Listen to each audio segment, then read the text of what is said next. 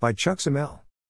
The Nigeria Sovereign Investment Authority, which manages the country's wealth fund, reported a significant jump in 2020 annual income as it expects an equally good performance in the current year.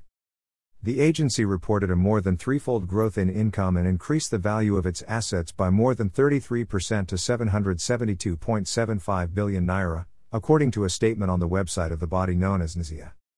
Despite the challenges of COVID 19, NSIA had a strong year owing to strong performance from its investments in international capital markets, improved contribution from subsidiaries, and exchange gain from currency positions, the agency said in the statement.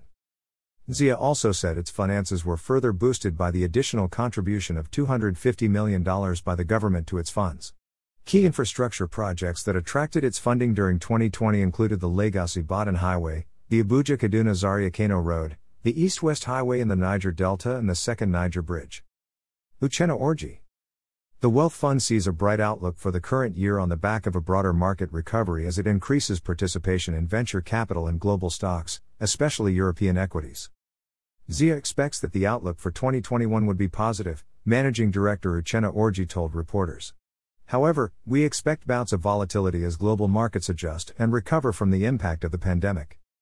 Set up in 2014, the agency's mandate is to invest savings from Nigeria's earnings from oil and gas exports.